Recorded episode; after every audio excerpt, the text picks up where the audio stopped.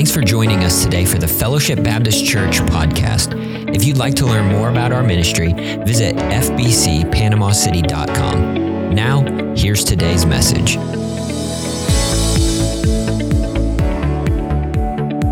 Second Corinthians chapter number three. I'd like to preach on this topic this morning. Behold the gospel. Behold the gospel. Second Corinthians 3, we're going to take one verse as our main text. We're going to dive into this verse, but um, you'll want to keep your Bible open uh, wherever you're looking at the text because we're going to be going backwards into our text some this morning, and you'll want to follow along there as well. Second Corinthians 3, verse 18, the Bible says, But we all, with open face, beholding as in a glass the glory of the Lord, are changed into the same image from glory to glory, even as by the Spirit of the Lord. Let's read it one more time, just because it's a short text today. It says, But we all, with open face, beholding as in a glass the glory of the Lord, are changed into the same image from glory to glory, even as by the Spirit of the Lord. This is God's word. Heavenly Father, thank you for this morning. Thank you for the great service we've had thus far. And Lord, we pray now that as we study this text of scripture, that Jesus would be lifted up, that our hearts would be made into the image of Christ. Lord, help me as I as I preach this morning to preach with clarity and in the passion that your word deserves. We love you in Jesus' name. Amen. To behold is to look at something, right? Essentially, it means to stare or to gaze at something. And the world we live in understands how powerful beholding really is. Um, we are marketed to on every side that if we do certain things or purchase certain items or or go to certain places, we'll have a specific kind of lifestyle and be a specific type of person. We are convinced by the things we see on the news or we watch on television or what we look at in in uh, magazines, newspapers, and books. Who reads magazines? What am I even saying? Um, we're told in these these ways that there are certain ways to think and behave according to societal norms. We freely and willingly give away our time and attention to sources that are built on thriving thrive on us beholding. According to a CNET article that came out earlier this year, in the year 2021, United States Amer- uh, adults spent 4.1 hours a day on mobile devices and 3.1 hours a day watching television. Seven out of the 10 minutes people spent on mobile devices were spent on some form of social media. And in all, consumers logged more than 3.8 trillion hours on their mobile devices in the year 2021. We spend hours and hours every day beholding something. And we live in a world that knows that oftentimes what we stare at is what shapes us. Or as John Piper said, beholding produces becoming. As a follower of Jesus, though, there's something much higher, something much greater, much more meaningful than anything the world could put before your eyes. And that is the glorious gospel of Jesus Christ and the person and work of Jesus Christ and all that Christ has done and is recorded in his word. My question is, do you make it a regular practice to behold, to gaze at, to stare at the gospel? Do you spend time each day diving deep and into, into the unfathomable depths of the gospel? Is your time consuming media equal to your time diving deep into the gospel? Do you intentionally set the gospel before your eyes and just behold it? Because when we set out to behold the gospel, our Christianity is transformed and our lives are made completely different. And in our text chapter here, Paul makes the case that beholding the glory of Christ in the gospel changes us into the very image of Jesus Christ. So our text verse, it shows us two things here that we're going to study today. First, we must behold Christ's glory in the gospel. Behold Christ's glory in the gospel. Now, the way our text opens requires that we go backwards to understand what Paul is talking about when he says, But we all with open face, beholding as in a glass the glory of the Lord. Back in verse number seven, Paul actually takes us all the way back to Moses and to, to the law of Moses. He begins by asking a question. If the ministration of death was so glorious that Moses had to cover his face with a veil, how much more glorious is the ministration of the Spirit? Now he's harkening back to Exodus 34. In Exodus 34, Moses comes off the mountain. The children of Israel are like, dude, something is different. His face literally was glowing because he had been in the presence of the Lord. The glory of the Lord was shining off of him to such an extent that he had to put a veil on his face. He says there in verse seven that they could not steadfastly behold the face of Moses for the glory of his countenance. He'd wear a veil over his face just so that they could look at him. When he would go speak to God, by the end of Exodus 34, you'll see this. When he would go speak to God, he would remove the veil. And when he would come back and talk to the people, he'd put the veil back on. It was truly an amazing demonstration of how great and glorious God is, that this man would even be in God's presence. His face glowed. And at the end of verse seven, look what he says here. He says uh, that they could not steadfastly behold the face of Moses for the glory of his countenance, which glory was to be done away. At some point, the glory of the ministration of death or of the law of Moses was to be done away with, removed. It was to be gone at some point. And from verse 7 to verse 10, he reiterates that the ministration of death, as he calls it, or the ministration of condemnation is glorious, but that something was coming. The God, its glory was to be exceeded in what he calls the ministration of righteousness. So he's making a distinction between law and gospel.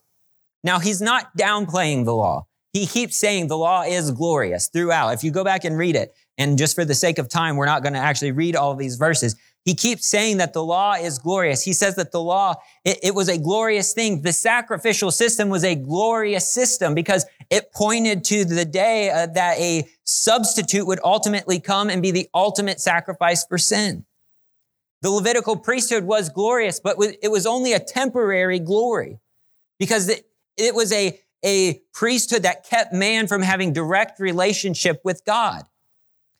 And it is in the law that we see the glory of God, the holiness of God, the severity of God, the, the significance of how short we fall because of our sin. He even says in Romans 7 that the law is holy, the commandment is holy and just and good.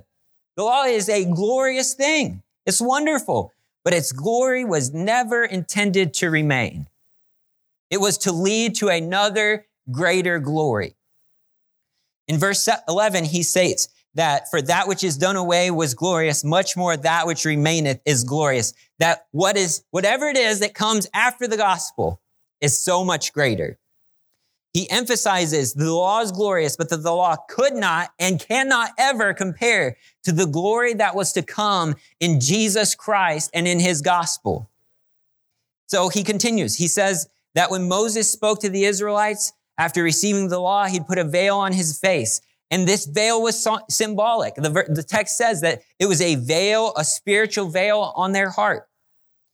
When he, when he would cover his face, the Israelites could not see the glory of God that made his face shine. The Israelites, according to verse number 15, still possess this veil on their hearts. And only Christ, according to the end of verse 14, it says, which veil is done away in Christ. Only Christ can remove this veil that they may see. Now, verse 16 says, Nevertheless, there is a veil on their heart. Nevertheless, when it shall turn to the Lord, that veil shall be taken away. When their hearts turn to Christ, the veil is removed.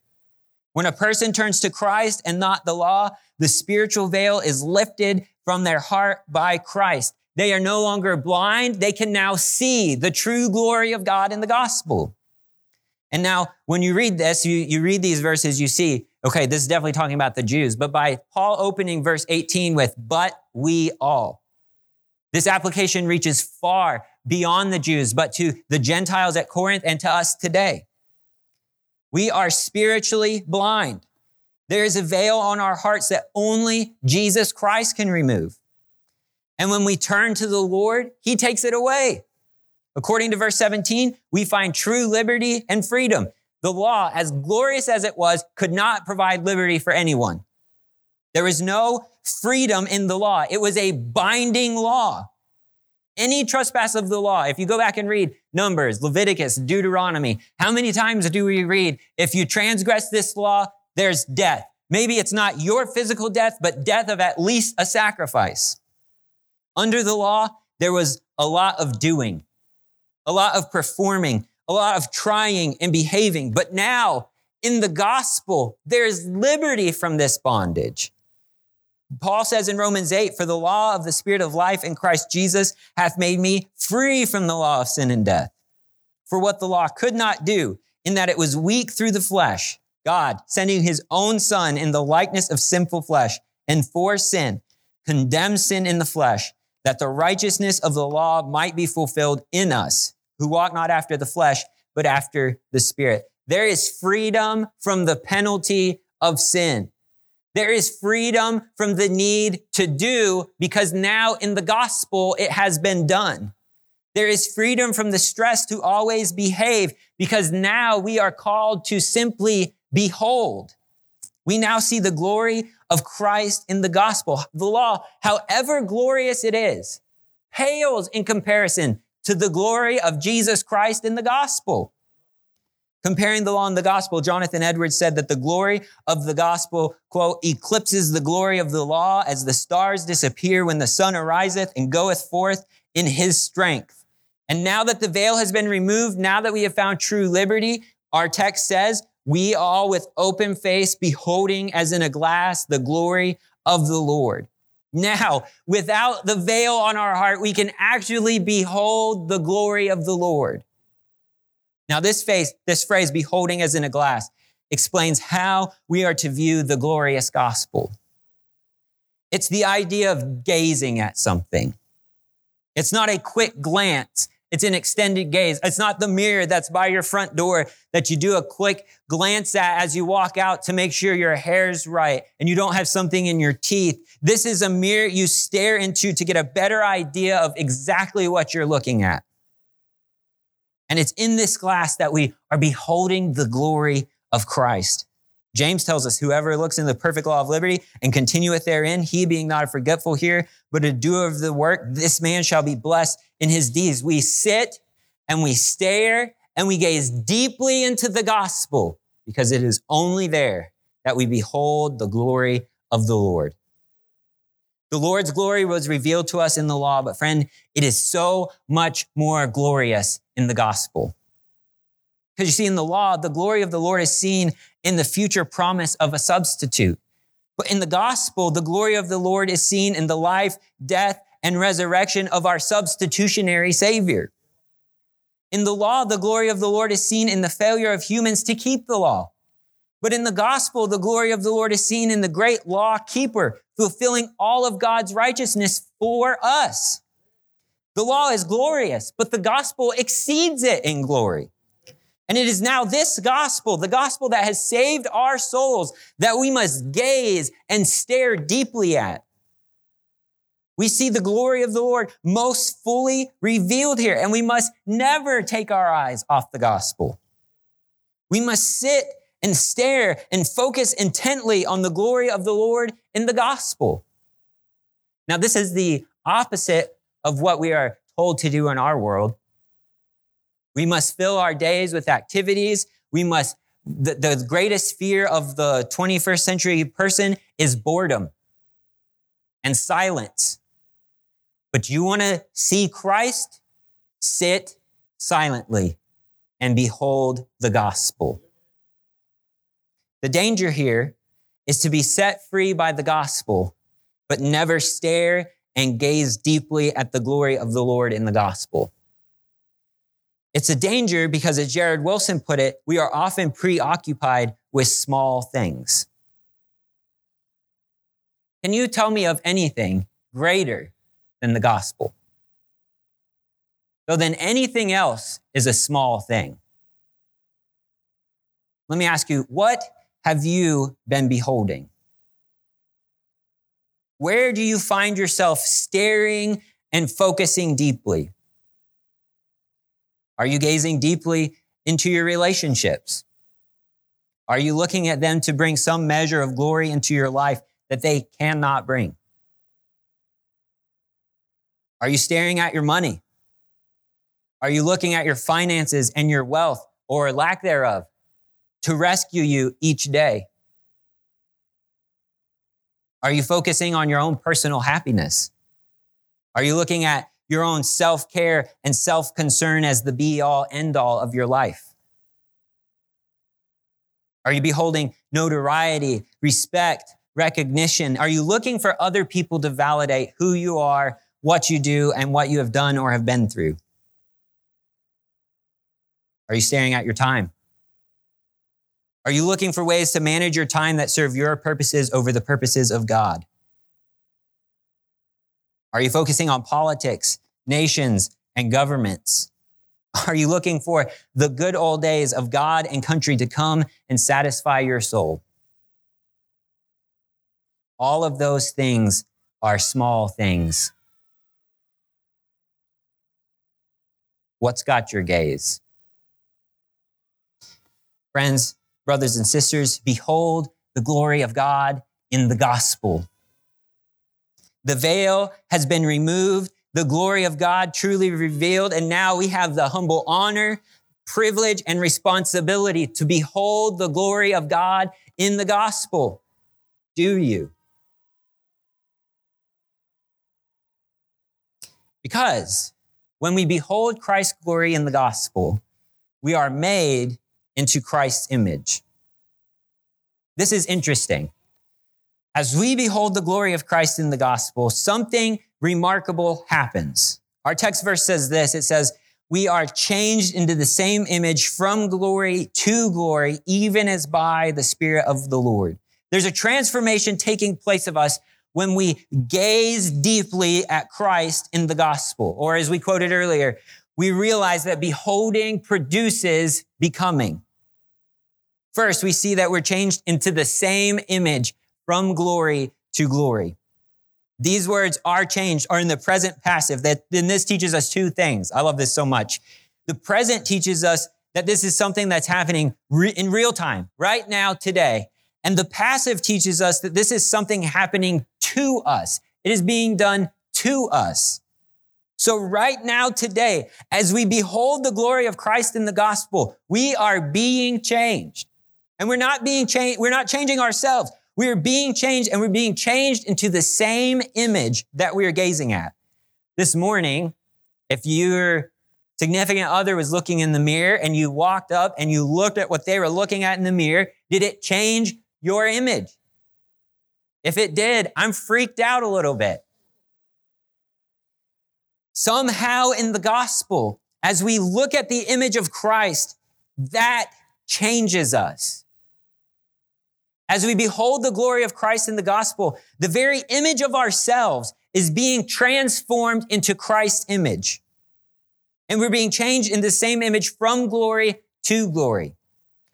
Now, as Moses' face reflected the glory of the Lord as he spent time in God's presence. Our image will be transformed from glory to glory as we spend time gazing at Christ in the gospel. And interestingly, Moses' glory was fading. It was passing away. It was to be done away with. But as the believer gazes at the gospel, the glory of God reflected in the image of the believer does not diminish, but increases over time. This phrase from glory to glory can be translated from one degree of glory to another. It indicates forward progress as we behold the gospel. But how does this happen? The end of verse 18 says, even as by the Spirit of the Lord. Jesus told us in John 16 that when the Spirit of God would come, he would guide us into all truth and that he would glorify Christ. First Corinthians tells us that we have received not the Spirit of the world, but the Spirit which is of God, that we might know the things that are freely given to us of God. So as believers, we receive the Spirit of God who dwells in us. And it is the work of the indwelling Spirit of God that drives this transformation. As we behold Christ in the gospel, the Spirit reflects Christ in us. The theological term would be sanctification. We are being changed every day into the image of Christ. The more we stare at Christ in the gospel, the more the Holy Spirit changes us. The end game of beholding the glory of Christ in the gospel is being made into the image of Christ by the work of the Holy Spirit. We talk about the gospel all the time around here. And maybe you wonder, move on to something else for Pete's sake. You literally cannot if you want to be made into the image of Christ. Behold the glory of God in the gospel and watch the Holy Spirit transform your life. So as we see the glory of Christ in the gospel, how does this happen? How are we changed to reflect his image? This seems like super nebulous, right? Like, man, that's fantastic. But how do we do it? It happens by the power of the Spirit as we see the fruit of the Spirit coming from our lives, as we learn to kill our sin, as we grow in awareness of our sin and we confess and repent, knowing that Christ will forgive us, as we, and 2 Peter 1 teaches us, as we add to our faith by the knowledge of Jesus Christ. And over time, slowly but surely, we are transformed to reflect the image of Christ. And how do we learn all of this? As we seek Him in the scripture as we go to him in prayer, as we both read and hear the word of God, as we meditate on the truths of the scripture, the Holy Spirit is doing a transforming work in our hearts. Oh, you may not be able to trace. It may not be something you can plot on a map, but I tell you, friends, if you are surrendered to the Holy Spirit, you will see him change you into the image of Christ. Are you actively, intentionally surrendering to the Holy Spirit every day? Are you walking in the Spirit and not fulfilling the lusts of the flesh? Is the fruit of the Spirit evident in your life? When you sin, do you hide it or do you confess and repent? Do you seek by the help of the Holy Spirit to live holy unto the Lord? Are you actively seeking Christ in the scripture? Do you pray?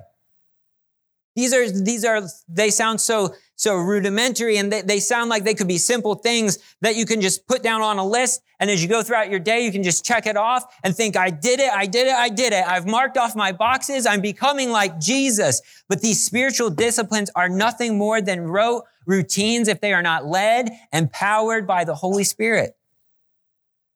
True change happens as we behold the glory of Christ in the gospel and the Holy Spirit over time reflects the image of Christ in us. Friend, gaze at the gospel because the gospel changes everything. So, my question is Do you feel like your Christianity has stalled out? Do you feel like no matter how much you try, you don't seem to be growing? Do you get the sense that something is just off in your Christian existence? Could it be that you haven't stopped and gazed at the glory of Christ in the gospel in quite some time? Could it be that rather than yielding to the Spirit and allowing Him to transform you into Christ's image, you've been quenching Him? Is it possible that you need to behold the wonders of the gospel again. Because the greatest remedy for a soul that has grown cool and complacent is to behold the glory of Christ in the gospel. The Puritan preacher Richard Sibbes, he said this, the very beholding of Christ is a transforming sight. The spirit that makes us new creatures and stirs us up to behold this Savior causes it to be a transforming beholding. A man cannot look upon the love of God and of Christ in the gospel, but it will change him to be like God and Christ. If you look at your Christian life and it seems stuck, behold the gospel. Behold the glory of Christ in the gospel. I, am having a very, very hard time communicating to you how absolutely significant this will be in your Christian life. I can literally take you back to two, three years ago when the Lord started to work on me about this idea of being focused on the gospel, beholding the glory of Christ on the, in the gospel, and how much life it just breathed into my Christianity. We, we take the gospel and we put it on the bottom shelf so that unbelievers can grab it. And then we think it's our responsibility to start reaching up to top shelf Christianity. And that's what makes us grow. Friend, if you're deep in theology, but you don't know Jesus, it doesn't make a difference. If you don't pick up the gospel and wonder at it,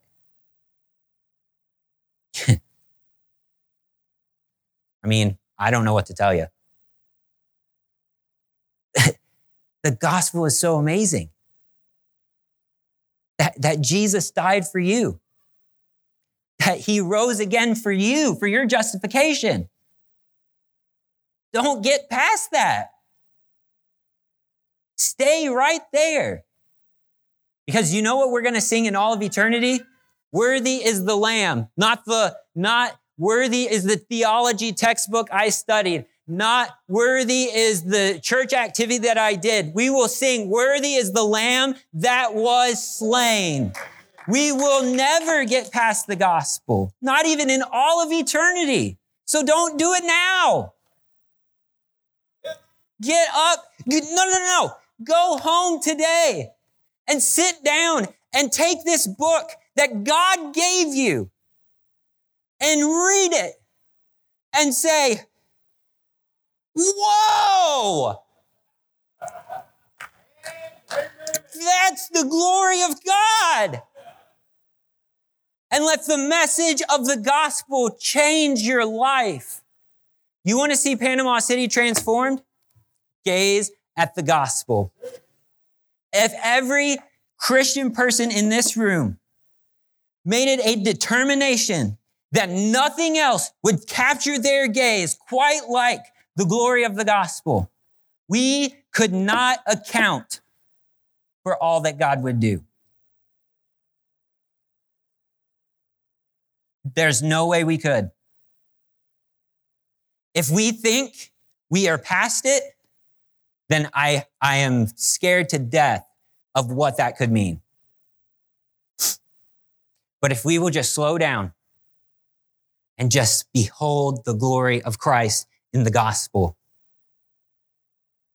You may not notice it tomorrow or the next day, but I tell you, Christ will change you. Friend, behold the gospel. If you don't have anything else rolling around in your head after you leave today, I hope it's that little phrase Behold the gospel. And tomorrow morning, when you pick up your Bible, and I hope you will, behold the gospel. And when you're sitting in line at Starbucks, waiting for whatever fruity drink you get, take that time to behold the gospel. And when you're sitting at dinner with your family, make that time a time to behold the gospel. When you come to church, don't just talk about the weather. Don't just talk about politics. Wonder together at the gospel. And I'm telling you, friends, we ain't ready for that. God has so much in store. He will change us into Christ's image if we will just behold the gospel.